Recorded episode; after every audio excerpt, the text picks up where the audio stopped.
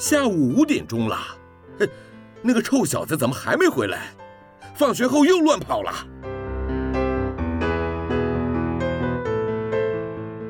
您现在收听的是云端新广播，FM 九十九点五 New Radio，最自由的新声音。我最喜欢甜甜圈，木木警官也喜欢甜甜圈，欢迎一起收听小树甜甜圈。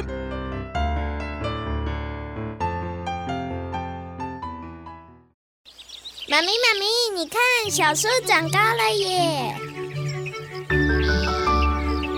用爱把我们甜甜的圈在一起，宝贝，希望你自在的长大。欢迎收听小树甜甜圈。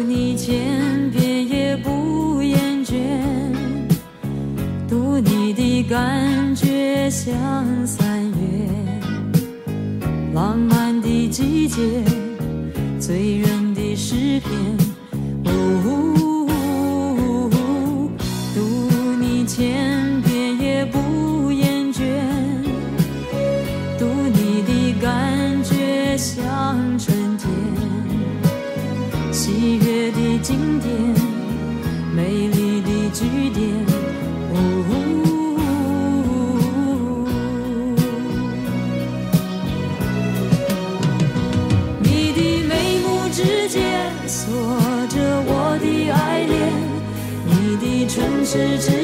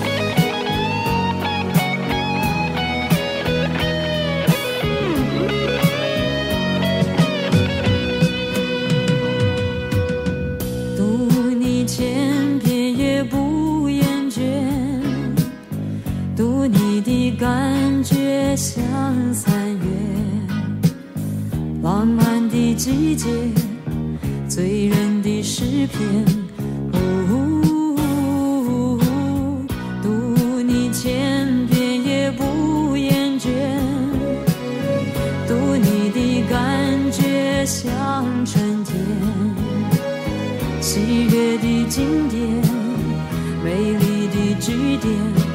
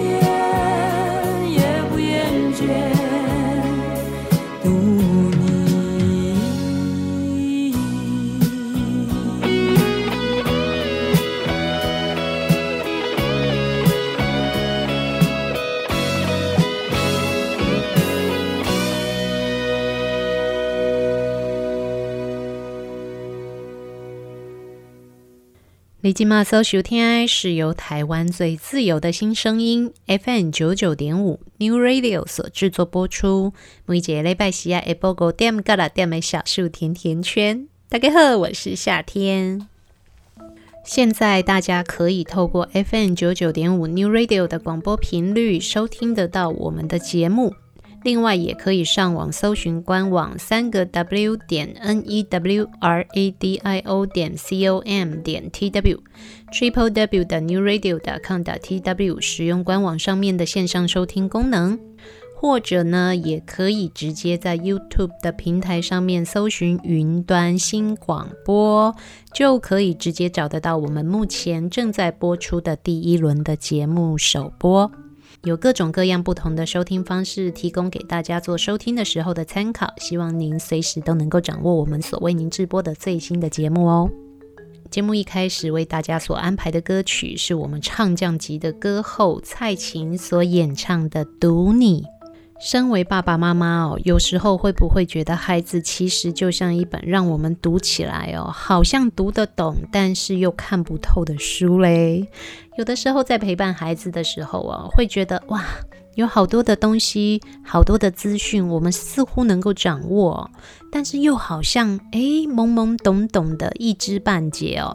身为父母亲，这些经验、这些感觉，我们都一样啊。只要是爱孩子的父母亲哦，没有人能够例外的。我们都在摸索当中学习跟成长，所以嘞，我们就一起来学习，一起成长啊，一起越变越好。变成呢，可以看懂我们自己的孩子这一本书的父母亲，嗯，其实也还蛮不错的哦。相信大家都有听过一个说法，所谓的三岁定八十啊。所以呢，有很多的爸爸妈妈应该都会跟夏天一样，希望在孩子还很小的时候，就透过很多花了心思的陪伴跟照顾，帮孩子奠定他未来成长跟发展的基础。其中一个陪伴的方法，也是受到许多专家学者跟父母亲都非常推崇的，就是阅读。当孩子还很小的时候，我们没有办法让他自己去读书，他还看不懂的时候呢，如果父母亲愿意花时间陪伴孩子一起亲子共读，除了可以奠定孩子未来发展的基础之外呢，也是非常幸福美好的亲子时光。所以，我相信哦，一定有很多的爸爸妈妈花了好多好多的时间在陪孩子读书，不管是拿书给小朋友自己看，或者是念书给孩子听。除了享受亲子之间相处的时光之外哦，应该也希望可以让孩子的大脑发展越来越好吧。这的确是一个很好的方法哦。但是呢，根据美国哈佛大学的研究告诉我们，如果呢，我们纯粹是想利用阅读的方式来刺激孩子的大脑，让孩子的大脑能够发展得更好，诶，可能会有一些些的失望哦。根据美国哈佛大学所做的研究发现呢，爸爸妈妈呢都希望能够在孩子的大脑早期发育的时候，就能够好好的刺激大脑的发展，让孩子的大脑皮质发展得更好，同时也提高他们的智力发展。美国哈佛大学呢，他们把孩子分成了三个组别，分别是给予孩子绘本来让他阅读刺激大脑，还有给孩子玩具让他来操作跟玩耍刺激他的大脑，而第三组呢，就是什么教具、辅具或者是书本都不给他，让孩子自由的去发展。经过了一段时间的观察及研究之后呢，专家们有什么样的发现呢？他们发现了，在这三个组别当中呢，能够操作跟玩玩具的这些孩子啊，他们的大脑发展是最快的。哇哦，有没有一点点超乎我们的想象？我们都以为阅读是刺激孩子大脑发展最好的方法，在透过了实验和观察之后，专家告诉我们的，却是跟我们所想的完全不一样的结果。诶，但是为什么玩玩具的孩子，他的大脑的发展可以最快呢？因为在这个实验当中哦，所给予孩子的玩具都是一些具有启发性跟教育意义的玩具，让孩子在拿到这一些玩具的时候哦，就可以自主的去操作。那孩子在操作这些玩具的时候，就会直接刺激到他们的主动思考，玩具要怎么玩，玩的时候如果遇到了问题要怎么样解决。而在操作玩具的时候呢，同时也就会去刺激到了孩子他们的手眼协调，跟在操作玩具的大小肌肉的能力。在透过这一连串的连锁反应之后啊，专家就发现了，如果呢，我们可以提供具有启发性跟教育性的玩具给孩子，让他们在幼儿的时候就能够操作的话，对他们的大脑反而是有许多主动性的刺激的。但是这是不是告诉我们阅读对于孩子完全没有帮助呢？那倒也不是这样哦，而是说呢，因为在早期发育的孩子，也就是所谓的婴幼儿阶段哦，因为孩子们呢，对于阅读绘本的时候，他还没有办法能够理解这些文章的内容，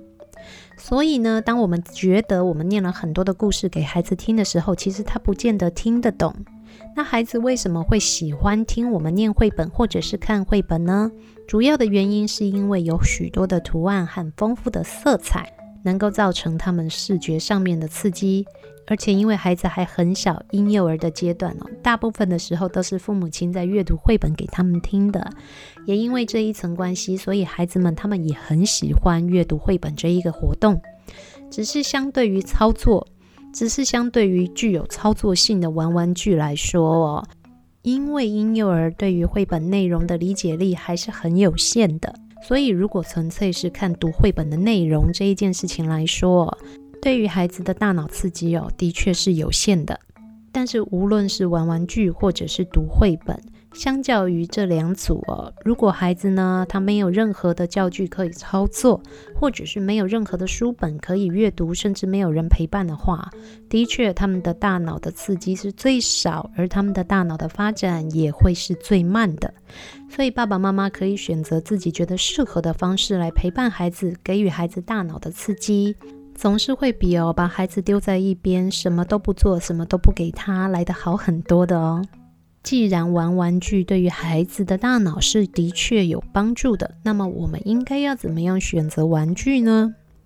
如果要选择给孩子玩的玩具的时候，有几个重点，如果我们注意到的话，对他们都会很有帮助。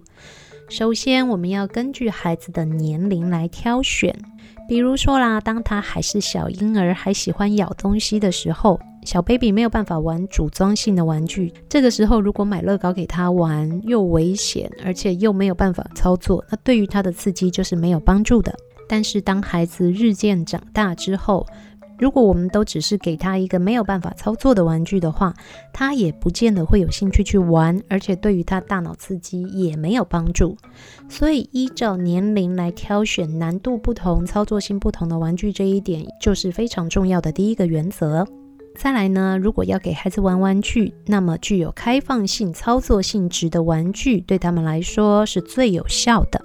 比如说，有一些玩具它会有很多的组装的功能，小朋友呢可以透过组装的过程去解决问题，同时去思考要怎么样做变化。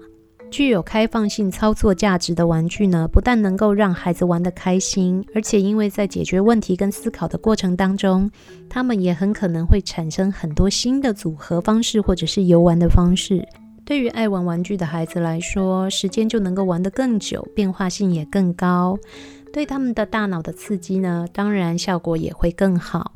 所谓的操作性的玩具，比如说像是积木，比如说像是粘土，这些呢都可以当做让孩子可以操作的玩具或者是教具来使用。有一些爸爸妈妈这时候可能就开始产生一些小小的疑问了：有没有爸爸妈妈喜欢给孩子玩洋娃娃呢？虽然洋娃娃它可能没有办法有太多的组装的效果，但是专家告诉我们，不管是男孩还是女孩，让他们玩洋娃娃都是非常好的游戏哦。而且有的孩子家里面没有兄弟姐妹，只有自己一个人，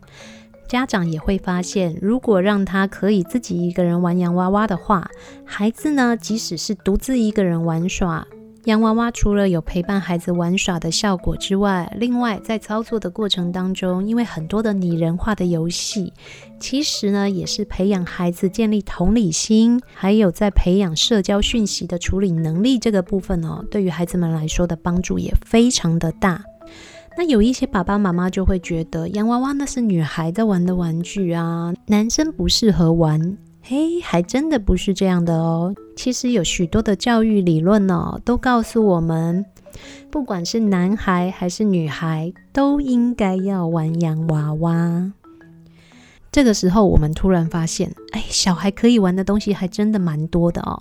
夏天家的小朋友小时候读的是华德福的幼儿园。那华德福的幼儿园呢，他们其实不喜欢孩子去使用太多人工的素材，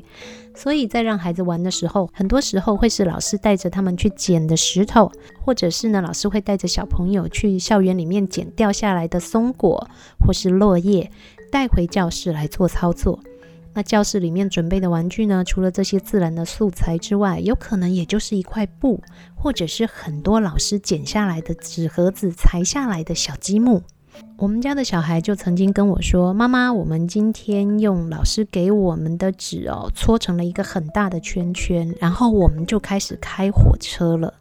对我们这些大人来说，我们经过了社会的历练哦，很多的创意可能已经消失了。但是对于孩子们来说，即使是很简单的素材，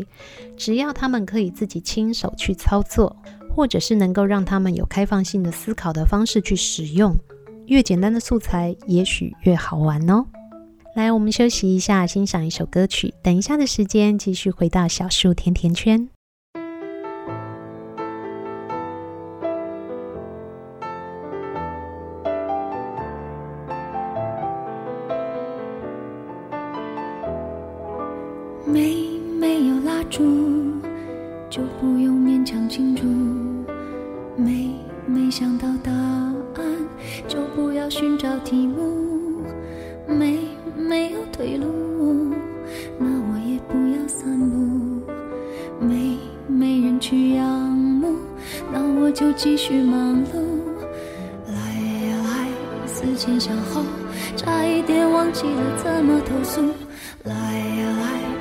从此以后不要犯同一个错误。将这样的感触写一封情书，送给我自己。感动得要哭，很久没哭，不是为天大的幸福。将这一份礼物，这一封情书，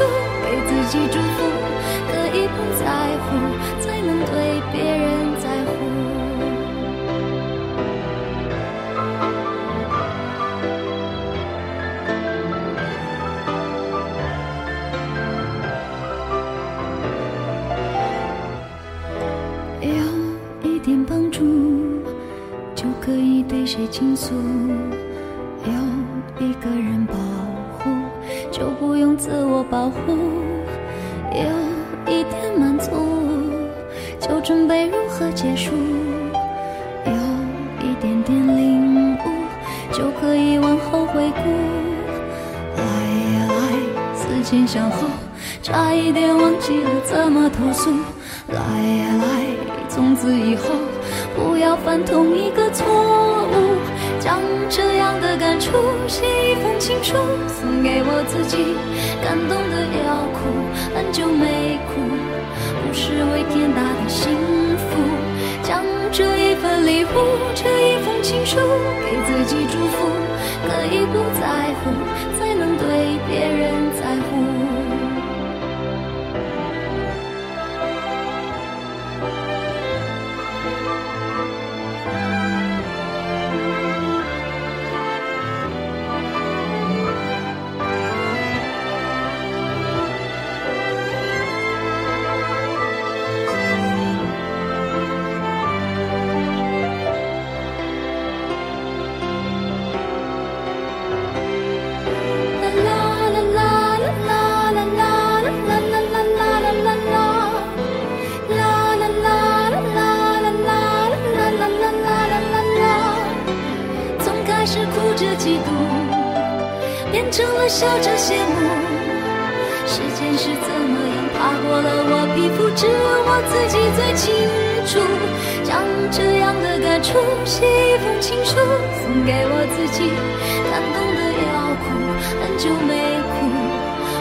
为天大的幸福，将这一份礼物、这一封情书给自己祝福，可以不在乎，才能对别人在乎。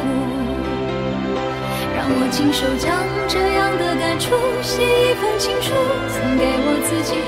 感动得要哭，很久没哭，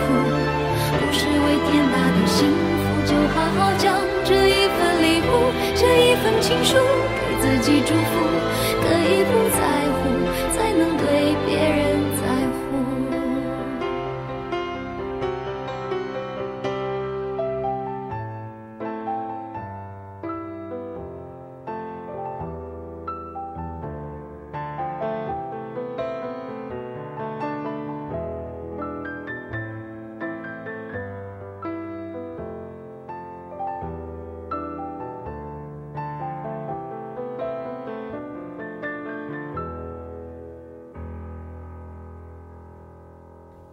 为您所安排的歌曲是王菲所演唱的《笑忘书》。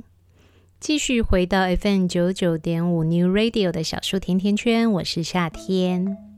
在上一段的节目呢，我们跟大家讨论了要刺激孩子的大脑发展哦，玩玩具呢效能可能比阅读的效果来得大。但是我相信爸爸妈妈哦，跟夏天一样，都会产生这样的疑问。既然玩玩具比阅读更能够刺激孩子的大脑发展，那么是不是我们就尽量让他们玩玩具就好了？反正玩玩具的效果就很好了呀，那我们也就不用特意的去训练或者是培养孩子继续阅读了，是这样的吗？事实上呢，虽然在婴幼儿啊，也就是孩子早期的大脑发展的状况看来，阅读呢可能没有办法很快速的去刺激他们的大脑发展，但是在孩子稍微大一些些之后哦，训练他们并且培养他们有阅读的能力跟习惯，那也是非常重要的。毕竟呢，人类的发展并不是大脑发展的好就好了，包含了我们的视线，包含了我们的听觉，包含了我们的手眼协调，以及我们的说话语汇的能力，这都是必须要经过后天的训练跟培养的。同样的，阅读力这一件事情哦，它也并不是自然而然就可以发展出来的身体能力哦。尤其现在我们的教育制度哦，进入了教改的一零八课纲的阶段。为了要能够多方面培养孩子各方面的能力，成为全才啊，将来呢，孩子想要升学，并不单纯只是看考试这个成绩了，而是呢，他在生活当中能不能够培养出生活的能力，以及他的学习历程，而在不能避免的学校考试以及校外考试当中。未来的考试哦，孩子们都不是看一个简单的题目，直接的直觉性作答就可以了。很多时候呢，是从阅读当中去学习跟判断题目的内容。所以，反而现在好好的去培养孩子的阅读能力是更加的重要了。阅读这件事情，它并不是来自于我们身体的本能，并不是年纪越来越大之后，孩子就一定会学会阅读。阅读它里面会包含了许多的能力跟技巧，同时你也要能够静得下心来，认真的去读取文字后面的内容，这些事情都是必须要学习的。如果没有能够好好的培养阅读的能力，那就很可能会发生有看没有懂这样子的状况啊。但是呢，要培养孩子的阅读力，到底应该要怎么做呢？我们可以从两个阶段来看阅读能力的培养。首先就是让孩子们呢能够学习阅读。当孩子们都学会阅读之后呢，就必须要能够转化成透过阅读来学习。哇，我这个听起来很像绕口令，对不对？但是真的也就是这个样子哦。那么我们应该要什么时候开始来培养孩子阅读呢？在前面的节目，我们讨论了孩子还很小的时候，婴幼儿时期，他对阅读的理解能力是不够的，所以在孩子婴幼儿时期呢，他的阅读内容反而不是最重要的，而是能够在零到三岁的这个阶段呢，开始进行阅读的启蒙，让他学习去面对阅读这一件事情。当孩子的年纪越来越成熟之后呢，进入了三到八岁这个阶段，我们就可以开始来奠定他们能够有自主阅读的能力和习惯。而这一个阶段呢，要培养孩子能够喜欢阅读、习惯阅读，同时学会运用阅读来学习哦，这就是非常重要的关键期了。在三到八岁的关键期呢，就需要爸爸妈妈的多费心以及陪伴，来协助孩子去培养这样子的习惯了。当孩子在六岁之前哦，因为他们还很小，所以很多的时候阅读的内容哦不是重点。孩子为什么会喜欢看书呢？因为书上有丰富的图案，有漂亮的色彩，透过这一些元素呢，就容易去吸引孩子的注意力。所以在他们还很小的时候哦，一开始当孩子接触到书，我们应该先训练他们的是让他们习惯，而且知道什么叫做书。在这个时候呢，内容不重要，尤其还是小小孩的时候。大家有看过布书吗？或者是硬皮书？像这一些呢，不容易损坏，然后孩子可以拿在手上去摇啊、摸啊，或者孩子还不懂得去掌握他们的力量的时候，他可能会想要去撕书。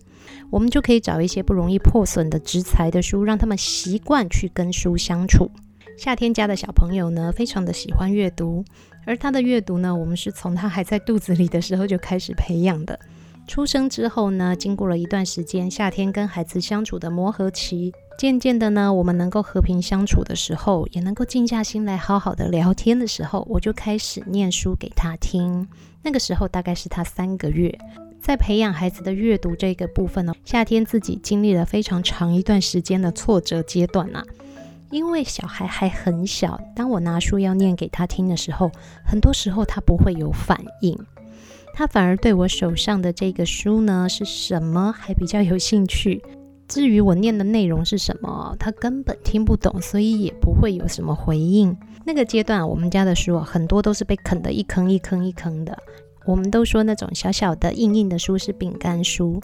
我们家的小朋友只要一拿到就开始啃，所以每一本书上面都有他的口水痕迹哦。在经过很长一段时间的啃书跟撕书的状态之后呢，有一天我突然发现，我们家的小朋友好像可以静下心来听我念几分钟的书了。状况跟前面好像不太一样喽。那这已经经历了多久的时间呢？诶，快一年呐！也就是说，从他三个月开始，我念书给他听，一直念到他一岁多，我才能够感觉得到我们家的小孩子进入了阅读的状况。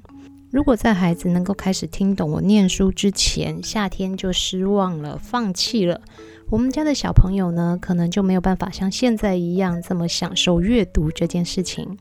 所以，亲爱的爸爸妈妈，在培养孩子的阅读能力这一件事情哦，是一个长期的抗战，不要太容易放弃哦。而且你会发现，当我们培养了跟孩子一起阅读这样子的亲子共读的习惯之后啊，读书给孩子听其实是一个享受哦，因为他会去透过我们念书的内容跟语气去做出适当的反应，那也会跟我们讨论书本的内容，他的想法。透过这样子的活动，我们也可以去讨论彼此内心的感受，这是非常珍贵和难得的经验，还有时光，所以大家一定要试试看哦。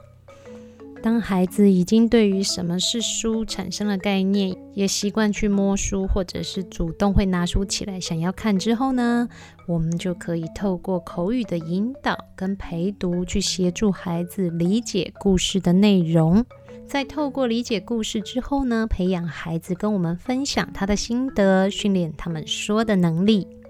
培养孩子进行心得分享，对于提升孩子的阅读品质跟丰富他们的智慧的运用哦，是非常重要而且非常好的训练方式。而且呢，当孩子越来越大之后，习惯了和我们一起进行阅读，同时也能够分享他的心得之后，爸爸妈妈就会发现孩子的说话跟语文运用的能力哦，也会越来越好哦。当孩子呢，他的阅读品质能够提高之后，我们就要开始培养孩子有主动阅读的兴趣和动机。那要怎么样培养孩子有主动阅读的兴趣跟动机呢？除了让他们习惯跟书相处之外哦，非常重要的一种方式就是亲子的共读。大家是不是都有听过有各式各样的读书会组织呢？其实读书会并不一定是跟外面的人一起组织的，我们在家里面呢，也可以来组织自己家里面的读书会。当孩子越来越大之后，我们可以选择亲子适合一起阅读的同一本书籍，大家一起来阅读，同时呢，能够分享我们的心得跟我们对书本内容的理解，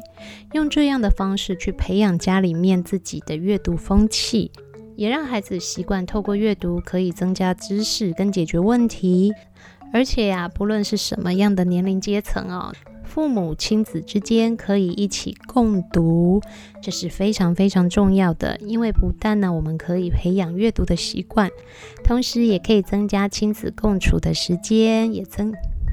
让我们的亲子关系能够更加的亲密。虽然现在的社会哦，大家很习惯遇到问题的时候哦，拿手机起来就可以查，或者是在手机上面就可以追剧，也可以在手机上面看电子书。但是实体书本的共同阅读哦，其实还是很重要的。从现在开始，我们就一起来试试看，培养家庭里面的读书风气，不但让父母亲和孩子可以一起学习成长。也培养孩子自主阅读的能力，跟建立他们阅读的习惯，在未来的人生道路上更多了一个休闲的方式，其实也还蛮好的哟。来，我们再一起休息一下，欣赏一首歌曲。为大家安排的歌曲是孙燕姿所演唱的《眼泪成诗》。歌曲之后，继续回到小树甜甜圈。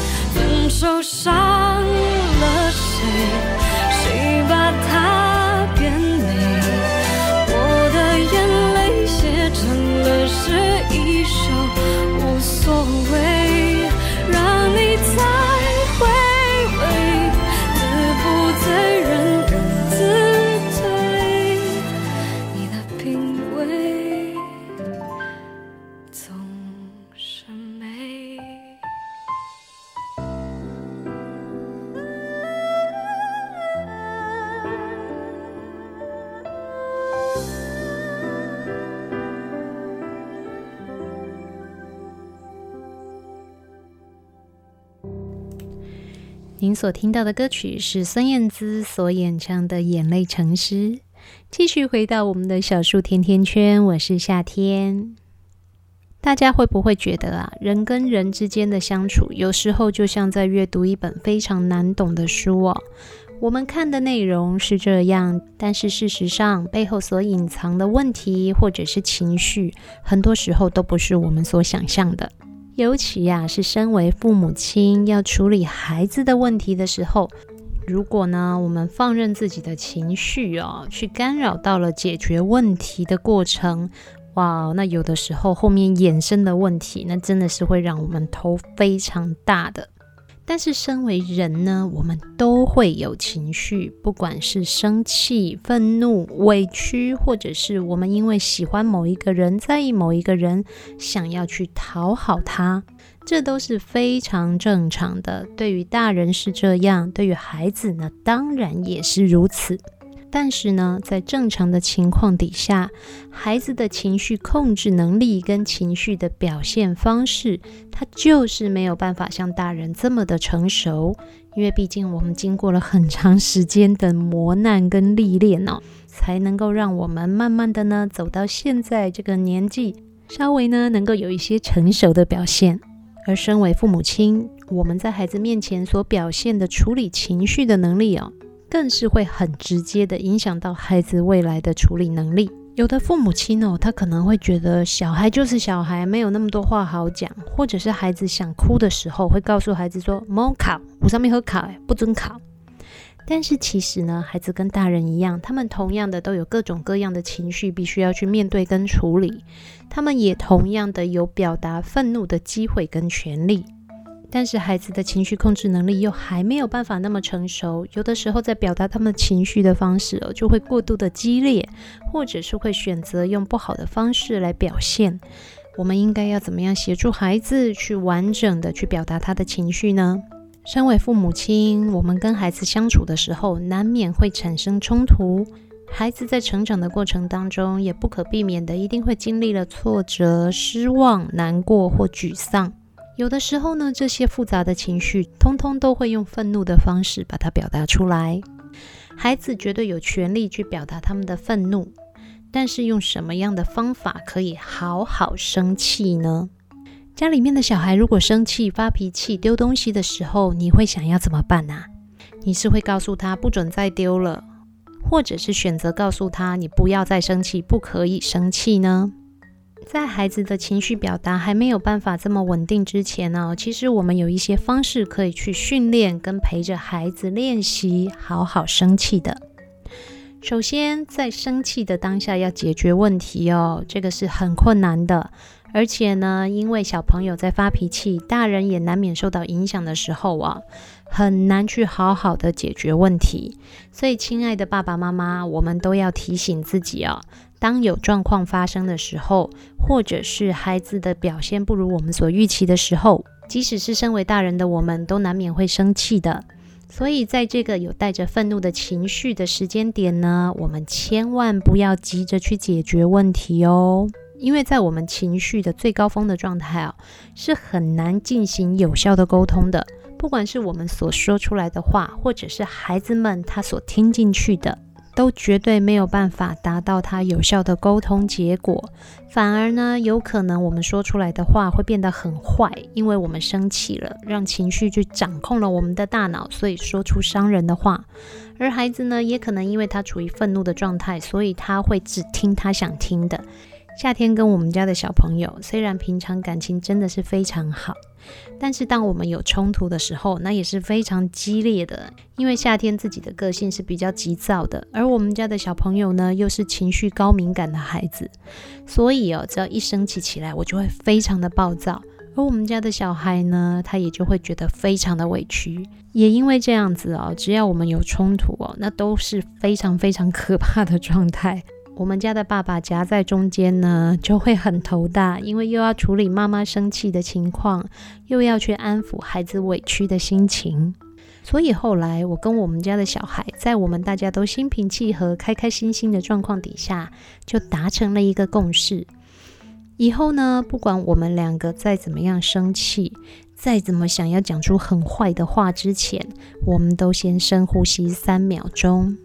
如果深呼吸之后，我们还觉得还是很生气的话，那么我们就必须要告诉对方，我们现在需要离开这个事故现场哦。让我们的情绪呢都能够在独自一个人的状况底下按下暂停键，让情绪按下暂停键哦，这是非常重要的事情。任何人呢在面对愤怒、委屈、悲伤的时候啊，都应该要有一个停下来的底线，不能让它一直不断、不断、不断的扩大，那就会很难收拾了哦。所以以我们家自己的经验，如果我们有很大的问题需要解决的话，通常我们不会在问题发生的当下就立刻要去沟通或者解决它，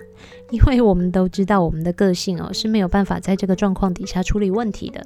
反而是稍微冷静一下再来好好的讨论会比较有效果。问题发生的时候呢，我们没有办法解决，那到底要怎么样才能够好好的讨论？要怎么样好好生气呢？其实这个问题哦，我们应该要放在平常就要来练习了。不只是阅读需要练习，运动需要练习，说话需要练习，其实连生气哦都是需要练习的。所以在平常的时候，我们就应该要先跟孩子讨论：如果你真的很生气，想要做什么的时候，到底有什么事情是可以做的，又有什么事情是不管怎么样你都不可以做的。在彼此都能够很平和的状况底下讨论哦，才能够真正的进行有效的沟通，也讨论出一个真正可以被执行的结论。我们家呢，不管家里面的冲突再怎么样火爆的时候，我们都有一个共识，那就是不可以做伤害自己跟别人的事情。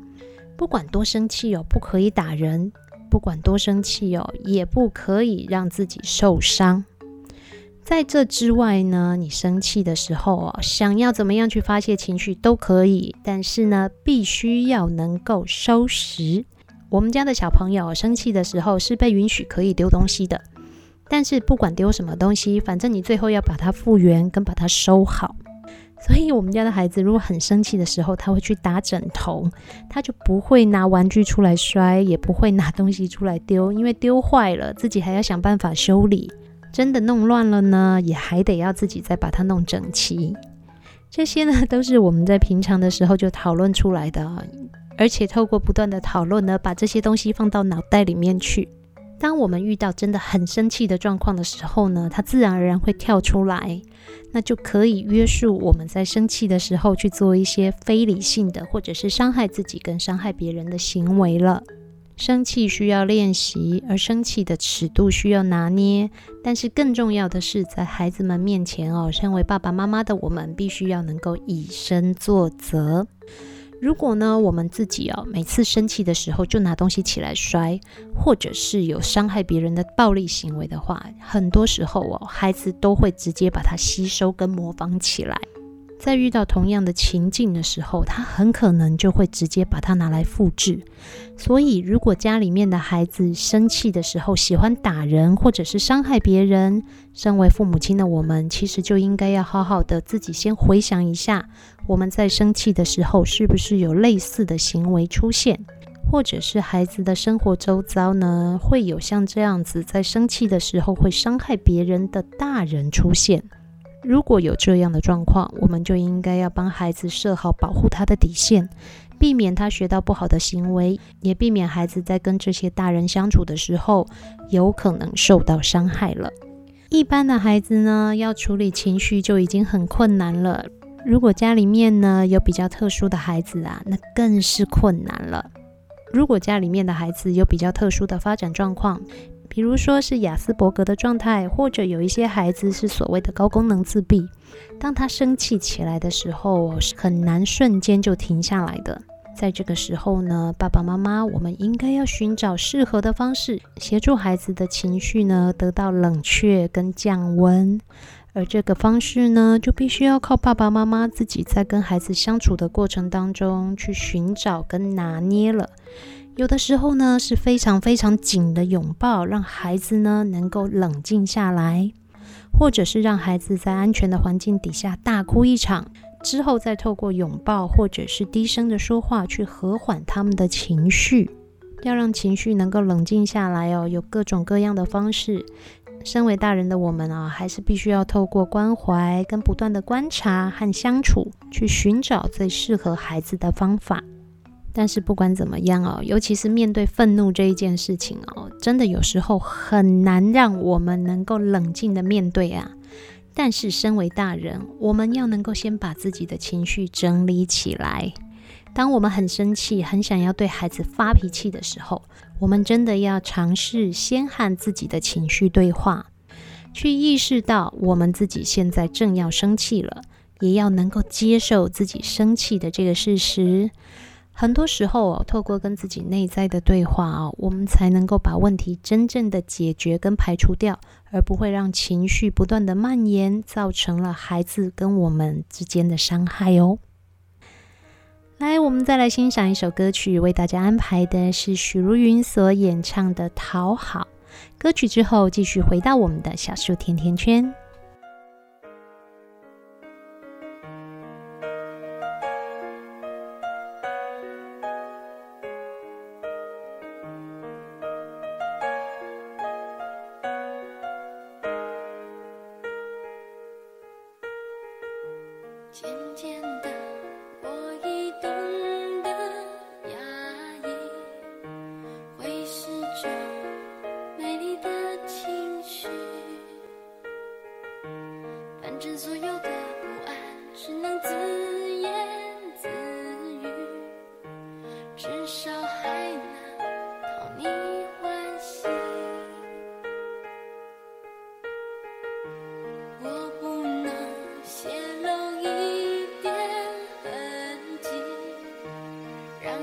知道